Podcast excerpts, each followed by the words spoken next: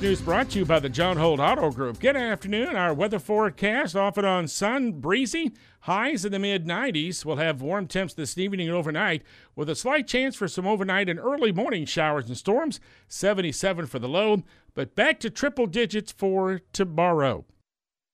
In a ceremony many believe was long overdue, retired Chickasha Police Sergeant Matthew Schoolfield had his badge retired last night. The honor presented during last night's Chickasha City Council meeting. Police Chief G.G. Music said Schoolfield was part of the police department's special response team that tried to issue a search warrant on September 17th of 2017. Police Chief Music said a gun battle ensued, more than 200 rounds fired. Schoolfield suffered a number of gunshot wounds and was disabled. Following a long recovery, Schoolfield did eventually return to work and honorably retired in March of 2020. In last night's meeting, the police chief said, It's customary with honorable retirements that an officer be presented with mementos. We recently learned Sergeant Schoolfield had never received his badge. On behalf of the Chickasha Police Department, it's my honor and my privilege to make good on this custom and to present Sergeant Matthew Schoolfield with his sergeant's badge, number 319. A number of those SRT members were on hand for the presentation, and Mayor Chris Mosley issued a proclamation noting Schoolfield's more than 12 years of service, commitment, dedication, and heroism, and suffering great physical loss, and formally retired Schoolfield's badge number 319, which will never be issued again. Chickasha voters going to the polls today to decide on a sales tax issue, which would uh, pay to build a new water treatment plant. The proposal calls for a permanent one and a quarter cent sales tax, which officials say would not only pay for the $74 million plant, it would also provide funding for various capital improvement projects like street and water line upgrades and needed equipment for police and fire.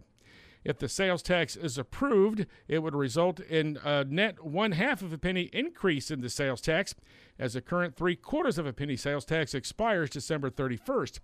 If the sales tax does not pass, the city's water users will see their rates increase by more than 80% in order to pay for the water treatment plant. Polls open until 7 o'clock tonight.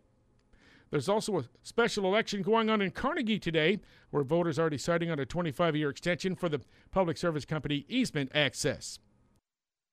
Last night, the Chickasha City Council approved a payment of nearly $200,000 for the recent repairs completed to the storm drain and intersection that was damaged at 14th and Missouri. The council also approved a request by Brandon Boardwine to rezone several acres on West Country Club Road from agricultural use to residential use and the panel approved a number of oil and gas leases to Petrovan. The leases total about 40 acres, ranging from under half an acre to 31 acres.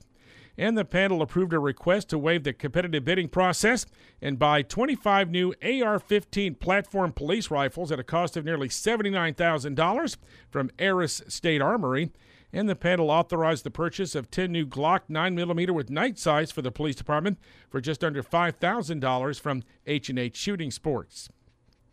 Chickasha school teachers challenged to find something amazing to talk about every day during the upcoming school year. During the opening convocation for teachers yesterday, officials asked teachers to find 175 amazing things about the district. That's one for every day of the school year. Guest speaker was Dr. April Grace, former Shawnee school superintendent, who was the state school superintendent back in 2021. Gab Shepard with the Chickasha Public School Foundation reminded teachers that the foundation's classroom closet is open and providing most of the school supplies that students need this year.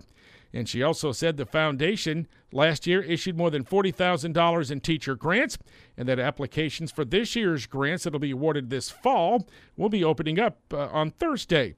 In the spirit competition among each school site, Lincoln School declared the winner and will get to be a home for the large Cluck Norris Fight and Chick mascot for the coming year.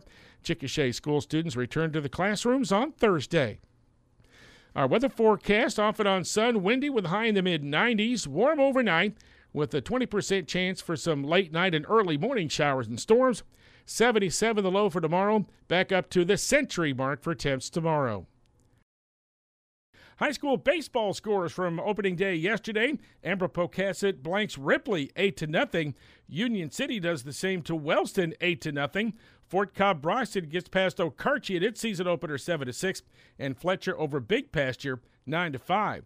High school softball from yesterday. Minco defeats Chickasha in the season opener for both teams 9 to 1 in 6 innings and Verden defeats Geronimo 6 to 1. Pitcher Chelsea Singleton struck out 10 for the Tigers, giving up just one run on four hits. She didn't walk anybody. Okarche defeated Ninnekah in the season opener for both teams yesterday. Dibble, Lindsay, and Ardmore all in a three way contest yesterday. Lindsay won both games by shutout. Lindsay beating Dibble 9 0 and Ardmore 3 0, and then Dibble beat Ardmore 5 3. Tuttle over Washington 7 to 6 yesterday. Edmond Santa Fe over Blanchard 4 to 2. Central High over Rush Springs 14 to 7. Cache over Anadarko in district play yesterday, the final 8 0. Fletcher over Fort Cobb Broxton 12 to 8 and Binger Oney over Arapaho Butler 5 to 1.